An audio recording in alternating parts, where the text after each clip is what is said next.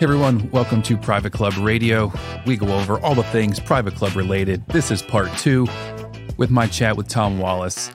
I'd say this part it just summarizes. It, it it's all about camaraderie. We we continue the conversation. I ask him, you know, what he thinks sets the club community apart from all the all the other industries and uh, we we have a we have a good ch- we continue a good chat. We we laugh a lot, and if you want to listen to the end, you will find out um, what my restaurant name for.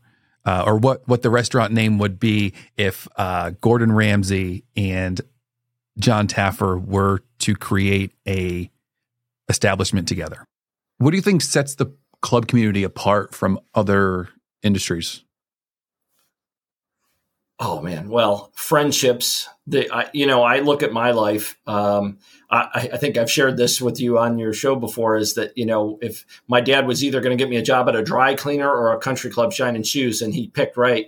But I just think about all. I think about the trem- amount of people. One of the things that is sad about our business, but is all is we we get to bond with so many incredibly incredible members you know, I've had two or three members that were just just so important to my life pass away over the last four or five years. But it's because when I was a young man coming up, they were 65 and I was, you know, 20. So the, it's the circle of life.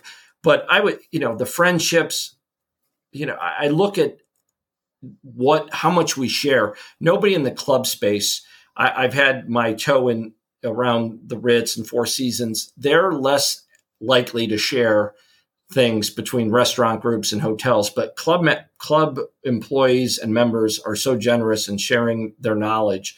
Uh, so what separates us is I think the friendships and mentoring that you can get. I mean, not only was I mentored by great older managers, I was mentored by great CEOs of my community that took a liking to me because I knew their drink and I smiled and I conversated with them. You know, one of the uh, Bill McDonald was the president of Ohio Bell, which I couldn't tell you what that was when I was 14 because uh, I was I, I all I did was try to pass high school and wrestle and play football, but and but he took a liking to me and then he was a, became a lifelong friend. And uh, Larry Warner at Oakmont and just I think of all the Bill Griffin at Oakmont and just people that just took the time and said tell me a little bit about yourself. And, and these are people that probably within their organizations there are people in desk outside their office that would kill for 15 minutes with their boss. And these people would take hours and talk to you, take you to dinner, tell you about their career. I could call them. These are, there were, there were members I called when I was making career decisions and, you know, for their advice. There was old managers I called for career decisions. Uh, and friends like Dick and Kurt, you know, Dick and Kurt are I work with now, and they're my work partners, but they're they're like iconic. And I used to be like, that's Kurt Kuebler. And yeah, I'm not going to say anything to him because I'm not. I'm pretty sure he doesn't know who I am, but I know who he is. You know, and I, you know, I, I one of my favorite stories is tell, uh, uh, when years after I joined the firm, I told Dick, I said, "Do you remember when you came to Cleveland? I've, I we we drew straws who got to pick you." Pick Dick Kopplin up at the airport and bring him to Canterbury. I was at Country at the time, and I said, "I picked you up. We had a great conversation." And I, and then after you did the education, I drove you back to the hotel. And he goes, "I don't remember that." And I'm thinking, "Oh my God!" I go, "That was one of the most important. That was one of the most important days of my life, meeting you." And you, he was couldn't have been nicer. Yeah. He was very nice. Gave me cell phone, but I go, "You don't remember meeting me?" He goes, "No." And I was like, "Well," I go, "Well, that." I guess that was uh, so. There's a lesson to be learned there, but I didn't have the impact I thought I did. But all those people are just people. That's what separates our industry. You can call on former employees, former members, and they're there to take care of you. You could call. One of the things I learned late in my management career was don't push the committees and the members out of the out of the club business, but you have to find an appropriate level to bring them in and figure out who's helpful, who wants to micromanage, and who wants to be helpful, and and work with the people that want to be helpful. You know, most successful people uh, have a lot to offer you, but just because they're you know they're brilliant and run a hedge fund doesn't mean they know how to run a club. But if you have some financial questions or if you're in doubt, there is no reason as a club manager you shouldn't be able to handle just about any problem that comes at you as a, prof- a, professional issue because you have access to all these brilliant members and hopefully you have access to a brilliant team around you as well. So there's there's a lot, but relationships, the network, the tightness, the family, I I I I think what separates us is, you know, it's a brotherhood, a sisterhood, a family. You know, people I worked with we I have a group text with everybody from country. I have a group text with everybody from Oakmont. I have a group text with everybody from Mediterra, and I have a group text with everyone on the KK&W team.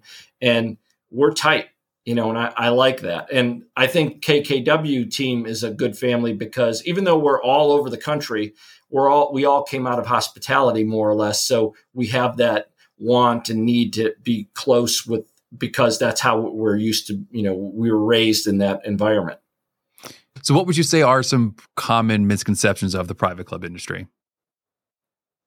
Well, I, I think you know communities sometimes tend to look at the clubs as the the blue blood folks on the top of the hill in the gate out you know in the gated community or the gated club i i would tell you that i have never worked at a club or met uh, been at a club and i've been in hundreds and hundreds over the years that their membership is an incredibly philanthropic and uh, isn't caring about their employees. Uh, every great club that has greatness, one of the key underlining factors is how much uh, care the members have for the employees. Uh, I also think if you you ask a group of club members, "Hey, this high school wants to uh, play their matches here. That this high school wants to do this event here. The community would love to have access to our fireworks on Fourth of July." They will almost always try to make that happen. Sometimes there's things for obvious reasons you can't do, but I, I do think cl- the giving power and the care that club me- members have is pretty incredible. And I think it, it's easy if you're if you're not one of those people that was raised in a club or and you maybe you're on a different side of the tracks to see that as something different. But at the end of the day they're all great hardworking successful people and they're almost always willing to do anything they can to help out in their community. I, I mean I, I, when i got to mediterra one of the cool things in naples is the clubs would compete with each other who would give more money to the united way. And i was like well, what? I was like, that's the coolest thing I've ever heard. I go there. The it's not only ego, but now it's e- ego that's giving to to something really great and powerful. And it, we would have these big events, and I, and it would be we would hear through the grapevine like, "Oh, Grey Oaks is ahead of us, so we've got to donate. You know, we got the members. We got to get more money." And they took it very seriously. And uh, so I think the the common misconception is that the members don't care about the community and well the employees and the community around them and that that could be farther from the truth. The the most philanthropic people in your community usually are members of the club but take it you know take the advantage of that and know that if you have something that you really need I look Joe Kren has done a beautiful job of building synergy between his membership and his community uh, down at Farmington Country Club. And I think young smart managers are getting are understanding that there has to be i learned that at oakmont which was there was no there was no separation between us at all. I needed my i needed the firemen i needed the policemen i needed i needed the road workers. When we had a national championship it was oakmont the club the community the members the putting on a, a, national championship for the rest of the world. We, you know, everybody was, it was, that's one of the things I loved about Oakmont was the members would be there at six in the morning, filling up ice buckets so that there was water on the first tee for the players. So I always said that was the best bonding between the staff and, and the members. The members are like, boy, this is hard work. And the bartender would say, yeah, this is what I do every day at 6 a.m. you know, it, it is hard work, but sometimes the, having the members see see the other side of it is uh, lends to the appreciation for the team. But I, I think that's changing. I think I think people won't belong to clubs in the future that aren't giving back to the community, that aren't a pillar of the community. I, I, I don't think young people. I think young people want to be a part of something that's that is uh, uh, you know, next rung, next level, high end experience, but they also want to know that it's it's giving back to the community and doing good for the world that they live in. It's about finding that balance of exclusivity and inclusivity. Um, yeah. That's right. Perfectly said. Yeah. Perfectly said. They want exclusive, but they they don't want anyone around them in their sphere to feel like they're not welcome or yeah and i think that's a there's a power in that i talk about servant heart maybe they don't have servant heart but they are caring people they are a caring generation they don't want anyone to feel ostracized or outside of the big circle and that's that's something i could say gosh that that's much different than the generation i grew up in and probably you as well i think kids are they're still crazy bullying and stupid stuff like that that goes on. But for the most part, gr- grown people that are millennials are they really want everybody to feel a part of the world that they're in. And I don't know if this it's I feel is that they don't put up with as much BS from people. And if they don't like somebody or don't, if they just think you're like not a good human being, they're not afraid to say something and be like, I don't want to be around you. And just, There's like, nah.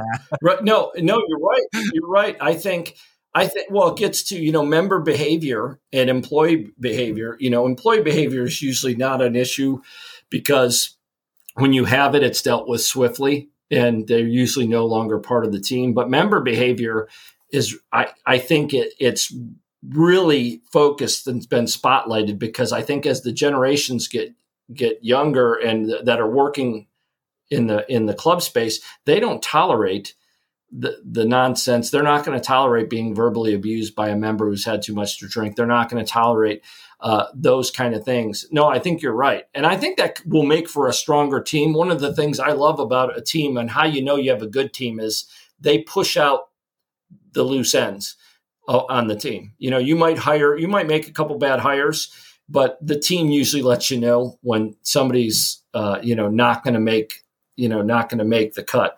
Um, you know, there. Are, I always think of that Yellowstone line. I think he was like, "I'm going to make a cowboy out of you yet," or, or they or they throw you up, or they take you on that long. that long ride and throw you off the cliff, but it, it, not quite that violent as Yellowstone. But I, I always think you know when there's something in a person, and if you're a good person, you can tolerate their their their little things until you could you know polish that diamond. Uh, I, I, think you're dead on though. I think younger people, if you're not, if they don't enjoy being around you, uh, I think they'll kick you out pretty quick. But I also think that puts a lot of pressure on you as an employer to make sure that you're a good, fun place to work and that they feel it right away. Like you don't have as much rope to say, give it a few months. They're not going to give it a few months. If they're uncomfortable, that's though you know i look think of my daughter if she's uncomfortable it's like five minutes in she's ready to pull the plug you know let's get out of here. I'm like we just sat down. Yeah i don't like and, it. and she's gonna let, and she's gonna let her and her friends know it too. Um, oh yeah she's gonna go right yeah she's she's gonna give a yelp review and all, yeah all those things. It's it's there will be feedback. They there that's one thing about that that my daughter and son's generation, they feel like everybody wants to know how they feel about everything. I'm like, are you sure people care? Oh yeah, they want to know. I'm like, I'm pretty sure they don't, but okay, do your I thing. Think, I think it's uh, Sebastian Maniscalco has has a really funny bit about about that about how people going out leaving these these crazy crazy reviews, three stars, two paragraphs about the asparagus. He's like, me and my wife just go, man, yeah. we're, we're pro- probably not going to come back. Like it was just so funny. Yeah, it was a really funny bit on it. Yeah, that's yeah, yeah, that's exactly it. Yeah, we're yeah. Or, guess what? We're not coming back. Exactly. It yeah. was all right. They yeah. want to know. They don't really want to know. Yeah, that that trained chef really doesn't want your 18 year old opinion on their chicken. Nope. I'm just nope. guessing. Sometimes yeah. people do get a. I think i am just so jaded. I love Gordon Ramsay and John Taffer so much. Like they're such bad shows, but they're so good. Um, yeah. well, it's funny. I love those shows because I, you know, a big part of being a club manager is the food and beverage and the kitchen dynamic. Yep. You know, the every kitchen and service dynamic is even if you get it to be in great synergy, it takes time, but there's so many things you see and learn as, you know, my I was 14 until I was 14 years old when I started in clubs. I mean, I've seen it all. You know, plates flying, knives flying, all all the things, words. I learned all kinds, a whole new vocabulary when I was 14. The club dictionary uh, in the kitchen. Yeah, exactly. But I also saw the passion. I also being mesmer. I literally remember being mesmerized watching uh, a chef make fresh mozzarella like just it blew my mind because I, you know, at that point in my life, I'd never seen. I had seen mozzarella. I had no idea how it was made and how fresh mozzarella tasted so much more, just so yeah. good compared to the stuff you got in the store and sliced. And I was like, wow. So yeah, you see a lot of passion, but passion with colorful language or passion with unbelievable culinary uh, results, one, one or the other. I I want John Taffer and Gordon Ramsay to, to do a show together, just called "Fuck." yeah. Why'd you call it that? Really? If you if you had to ask, you don't know these two. Yeah. Only available on Peacock. Um, That's so right. I really hope that they come out with either a TV show or a restaurant just named after that. uh, that kills me. That's part two. We're going to continue next episode, part three, where we discuss kind of the key strategies for achieving excellence in club management. I got the keys, keys, keys. So, part three, going to continue that key strategies for achieving excellence in club management. See you over there. If you're enjoying the content, if you enjoyed this piece, uh, if you got this from somebody else, uh, share it with somebody else. Uh, if you think someone would enjoy it, share it with them. Um, giving a like, a review, a subscribe, uh, a reshare on the social medias, subscribe to our newsletter. Things, things like that mean the world to us, costs nothing, and helps us continue to move the needle forward. Until next time, catch you on the flip of the flip.